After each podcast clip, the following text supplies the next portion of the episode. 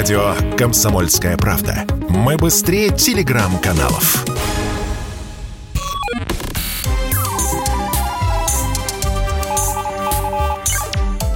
Передача данных.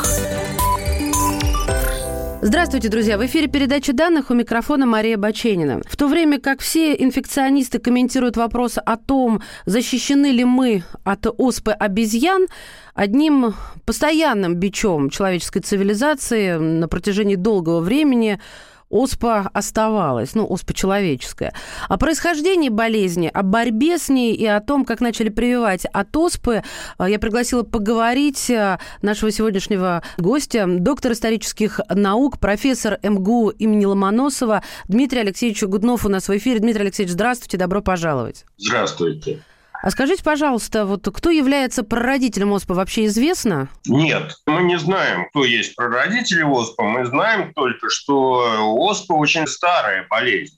У исследователя нет единого мнения относительно того, э, какой регион на Земле является прародиной этой болезни, но факт, что, например, следы оспы содержат обнаруженные археологами мумия фараона Рамзеса V, а это, извините, 1145 год до нашей эры. И у него уже были следы, перенесенные этой оспы. И упоминание об этой болезни по клиническим признакам, которые соответствуют вот тому, чего мы знаем об оспе, имеется из, в одном из наиболее ранних источников индийской медицинской практики, а это 9 век э, до нашей эры. Ну, примерно, значит, о существовании оспы сообщают и китайские летописи в XII веке.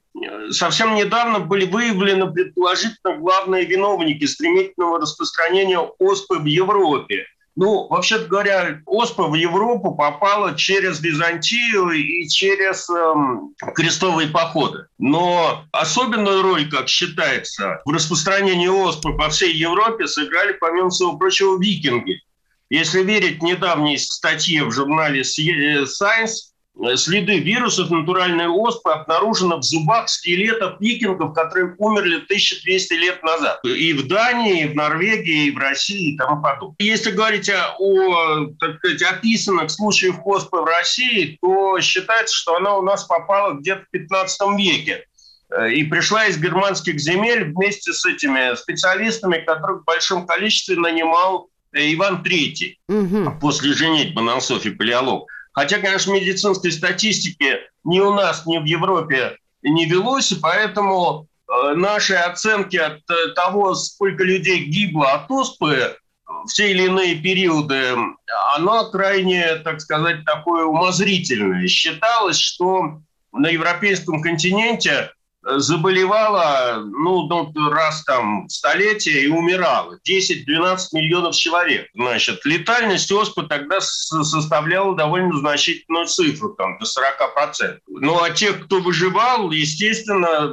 оспа же, она связана вот с этими самыми пузырьками и язвами, которые возникают, и потом, э, значит, оставляет следы на всю оставшуюся жизнь. Попытки лечить оспу тоже довольно старые, они довольно давно предпринимаются. Причем первые опыты, они назывались даже не столько вакцинацией, сколько вариоляцией. То есть они представляют из себя прививание здоровому человеку оспенного гноя от больного в легкой форме этой болезни. И впервые вот подобные опыты э, описаны в трактатах персидских врачей. Э, из их работ это, это где-то, значит, э, 8 век. И из этих работ можно сделать вывод, что вы первоначально в исламских странах э, широко практиковалась вот такая вот, знать, такая прививка малолетним девочкам, чтобы в будущей жизни в гареме э, в случае эпидемии сохранить их красоту и избежать разного рода уродств, связанных с этими оспенными, оспенными рубцами. Сейчас, когда более подробно исследуются рукописи Китая медицинские, значит, говорят, что подобные же опыты в Китае проводились где-то в X веке. В Европу этот метод, в Европе этот метод стал известен от Османской империи, благодаря супруге, кстати говоря, английского посла в Константинополе Мэри Ортли Монтегю. Это 18 век. Прознав про то, что значит, такой способ борьбы с оспой существует от местных врачей, она привела не более ну, сделала вариоляцию легкой формы оспы своему шестилетнему сыну. И он выжил. А вот в этом 18 и... веке, я прерву на секундочку, Дмитрий Алексеевич, да. а, а в чем была необходимость? Тогда бушевала эпидемия или она просто такая умная женщина была? Эпидемия что? происходила, эпидемии оспы проходили регулярно. Поэтому она хотела перестраховаться. Другое дело, как она могла, э, понимаете, конечно, был опыт там восточной медицины, но как она могла рискнуть жизнью своего шестилетнего сына, это вопрос. Но риск оказался оправданный. Мальчик, э, в общем, как после этого оказался невосприимчивым к оспе, и узнал об этом английский король Георг I решил, так сказать, э, провести клинические испытания этого метода в Европе. И как, как это водится в Европе, он, значит, решил провести это испытание на заключенных Ньюгейтской тюрьмы. При том, что выживших после этих, так сказать, экспериментов он обещал освободить. И это было стимулом для заключенных, многие из которых сидели пожизненно, для того, чтобы привиться. Этот опыт был признан успешным. И после этого врачи переключились на детей-сирот из лондонских приютов. То есть цена человеческой жизни по тем временам была совершенно мизерной, даже английской жизни, а не каких-нибудь рабов или преступников. Ну, Диккенса а, читали, да, да. Значит, э, когда и те приобрели иммунитет к оспе, э, то э, доктора стали подниматься вверх по социальной лестнице, там стали прививаться более знатные лица, но дело в том, что при такой при, такой, при таком варианте вакцинирования, примитивном, на самом деле, значит, был какой-то процент людей, который как бы не, не, не вакцинировался, а наоборот становился разносчиком болезни и часто умирал. Э, ну, например, э, Людовик XV умер от оспы в 1874 году.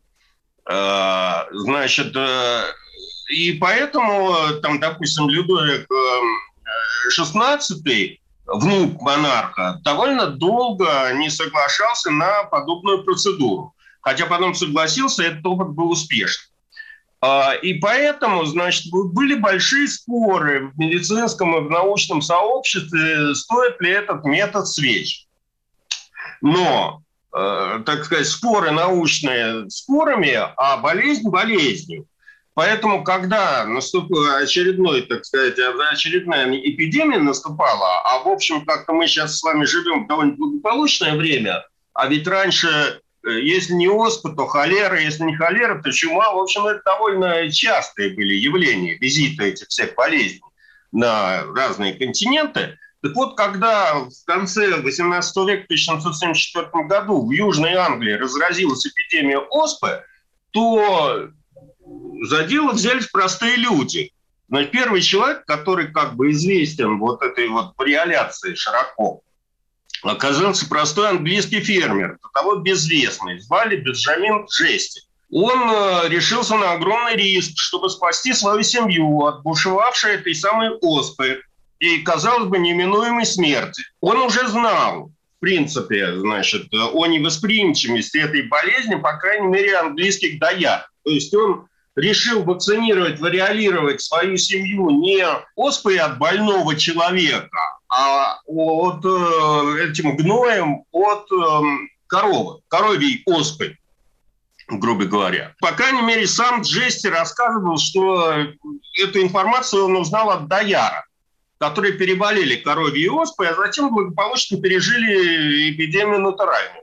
В общем, пометуя это, Джести взял жену и детей, увел от глаз подальше, чтобы там коронер не видел, и поставив, э, встал на колени рядом с больной коровой, э, взял штопольную иглу и, взяв гной у одной из коровьих яс, и яс, ввел все свои, всей своей семье вот эту зараженную оспой живую материю. Угу. Угу. Я не буду рассказывать, там в деталях англичане описали, как он и колол, в какое место, это не важно. Жену он, например, свою уколол чуть ниже локтя, чтобы не задеть рука в платье. И впоследствии, значит, его этот э, прием оказался успешным, хотя Джести сильно рисковал, никаких гарантий на благополучный исход у него, в общем, не было. Но семья выжила, более того, она выжила, находясь, по сути дела, в очаге болезни. Вот. А сам этот Бенджамин Джести получил заслуженное признание, как, признание, как первооткрыватель вакцинации, но его вскоре перебила слава сельского врача из Глостершира Эдварда Дженнера, которого мы знаем больше. Ну вот как раз Потому... всегда пишут в заголовках э, Дмитрия Алексеевича, да. кто на самом деле, Джести или Дженнер, да? или да? Джен. Да. Потому что э, в, чем, в чем отличие Дженнера? Он тоже был наслышан о том, что переболевший коро...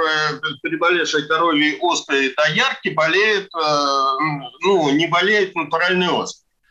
Но он решил поставить именно научный эксперимент. Тоже интересный, так сказать, они, они это называют научным экспериментом. Но суть заключается в том, что он, по сути дела, купил э, этого самого сына своего садовника – Джеймса Филлипса. Мы прервемся буквально на несколько мгновений и вернемся в эфир. А, доктор исторических наук, профессор МГУ Дмитрий Гутнов сегодня у нас в гостях. Чтобы получать еще больше информации и эксклюзивных материалов, присоединяйтесь к радио «Комсомольская правда» в соцсетях – в отечественных социальных сетях. Смотрите новые выпуски на Рутьюбе, читайте телеграм-канал, добавляйтесь в друзья ВКонтакте, подписывайтесь, смотрите и слушайте. Радио «Комсомольская правда». Самая оперативная и проверенная информация в эфире и соцсетях.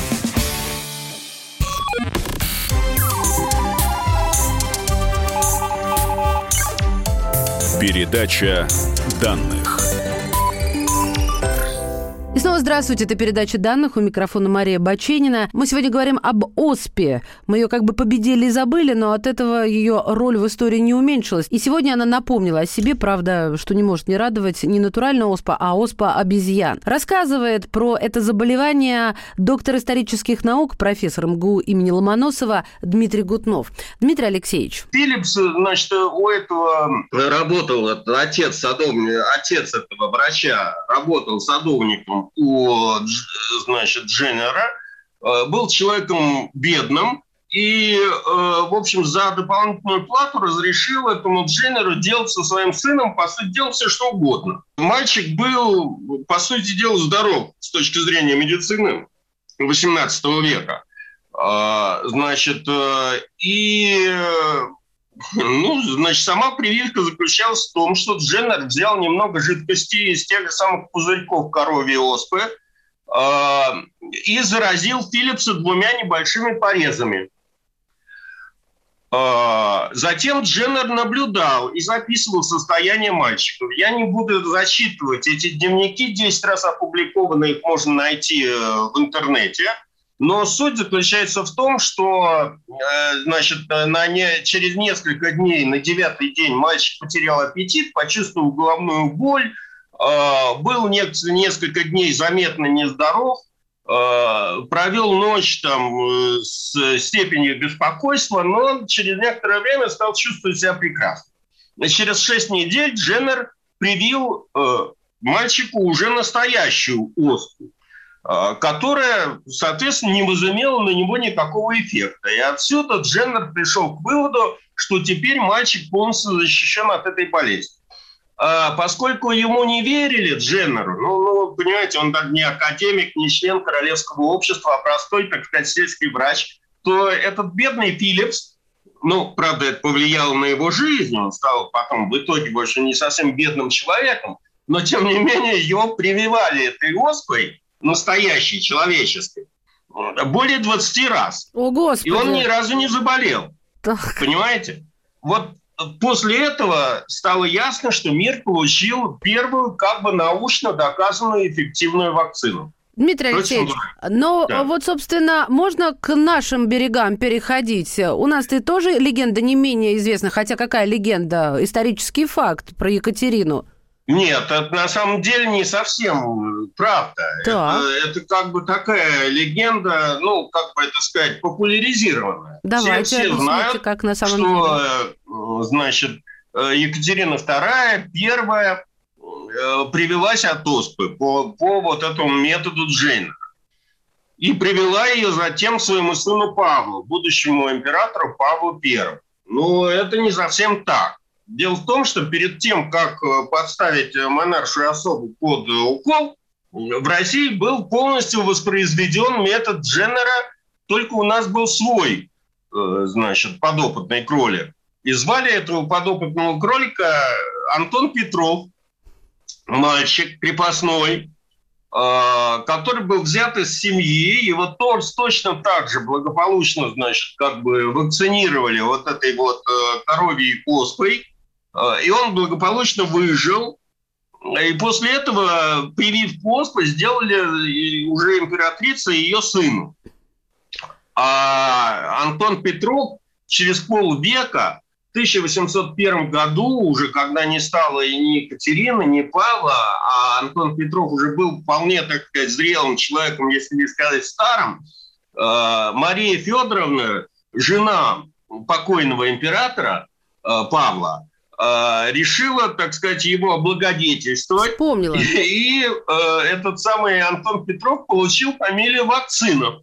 А, то есть не деньги, а фамилию новую. Да, увековечена роль этой, этой э, вакцинации э, этого человека в истории русской вакцинации. Дмитрий Алексеевич, ну вот удивительно, да, там э, сын садовника закончил безбедно, а у нас э, с новой фамилией. Ну, Болтон да. судья, у меня вот какой вопрос, чтобы успеть э, услышать ваш ответ.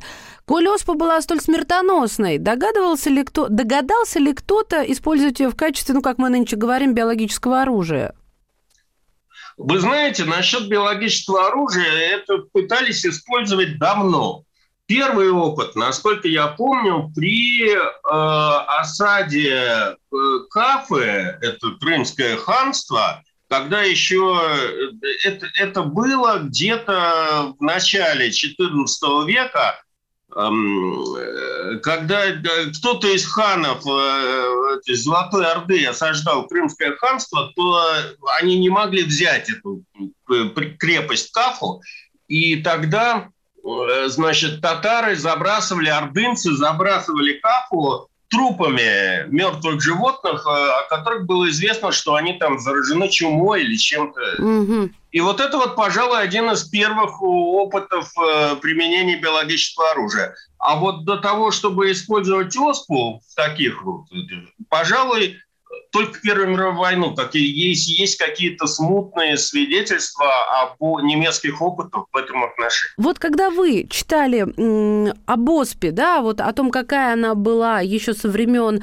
э, крестоносцев, викингов, вот туда посмотрим, угу. вы э, сдел- могли бы сделать такой вывод, вот та ОСПа от э, современной, ну, 18 века, она отличается по своей кровожадности? Есть отличия между ними? Ну, я, собственно, говорю с исторической точки зрения, конечно, не с биологической. Нет, ну, она, она просто была более масштабной, потому что довольно долгое время люди жили в совершенно других санитарных условиях и просто не понимали природу передачи вот этих вот болезней. Понимаете, как только э, начиная там с появлением э, этих лазаретов и э, как его Э, ну, карантинов, ведь остров карантин, это итальянский остров, когда они впервые сообразили, что чумных больных нужно изолировать. А, и по мере того, как мы э, больше узнавали о болезни и способах ее передачи, конечно, так сказать, некоторые опасности были купированы. Но если вы говорите о крестоносцах и викингах, они этого не знали абсолютно. И поэтому степень заразности этой болезни и распространения была гораздо выше. Угу. А, а когда с исторической э, точки зрения, календарной, случилась эта победа над Оспой? Когда вот стали прививать всех поголовно, и все, и поставили да. точку? Значит, я не знаю э, всего, так сказать, что происходило на всей планете, но надо сказать, что после того, как Екатерина II привилась и привела своему наследнику вакцинация стала модной э, благодаря густейшей особе и от оспы стали прививаться все, включая тех, кто уже переболел оспой, и поэтому и так приобрел иммунитет к этой болезни. Поэтому с тех пор, в принципе, прививки проводились повсеместно, но обязательными они не были. То есть люди, которые, так сказать, были культурными и относились к своему здоровью серьезно, они делали эту прививку, если у них были такие возможности. Но э, повсеместно в нашей стране эти прививки стали как бы необходимой составляющей нашей жизни только с 1919 года. Это заслуга советской власти. И эффект от этого не заметил проявиться. Э, значит, э, э, если в 1917 году, по сведениям русской статистики, в год заболевало 186 тысяч человек, то в 1921 году по статистике Наркондрава было зафиксировано только 25 тысяч этих самых Серьезно? случаев оспенного заражения, болезни оспы. А в 1958 году Э, на Всемирной ассамблее здравоохранения Советский Союз предложил программу по абсолютному устранению оспы в мире. Правда, э, годом позже болезнь Советскому Союзу жестоко отомстила за это широковещательное так сказать, предложение, потому что в 1959 году, в декабре, э, известный советский художник Алексей Кокорекин вернулся в Москву из путешествия по Индии – и привез вот эту вот самую оспу. И была совершенно замечательная операция, потому что Гагарикин э, успел раздарить какие-то подарки там разным людям, включая, так сказать, свои возлюбленные на стране. И когда это стало известно, то Москва была поднята на уши. Все люди, которые контактировали с Кокорекиным, были в течение, в общем, в течение недели э, все изолированы. И э, я, я сейчас запамятовал, но вот советская мобилизационная медицина в течение двух недель провела массовую вакцинацию москвичей. Это 6 миллионов я человек. совсем не удивлена. А, вот. И это э, очень здорово. Дмитрий Алексеевич, спасибо вам большое а, за такой интересный рассказ. Благодарю вас от всей души. Спасибо. Друзья мои, у нас в эфире был доктор исторических наук, профессор Московского государственного университета имени Ломоносова Дмитрий Алексеевич Гутнов. Передача данных.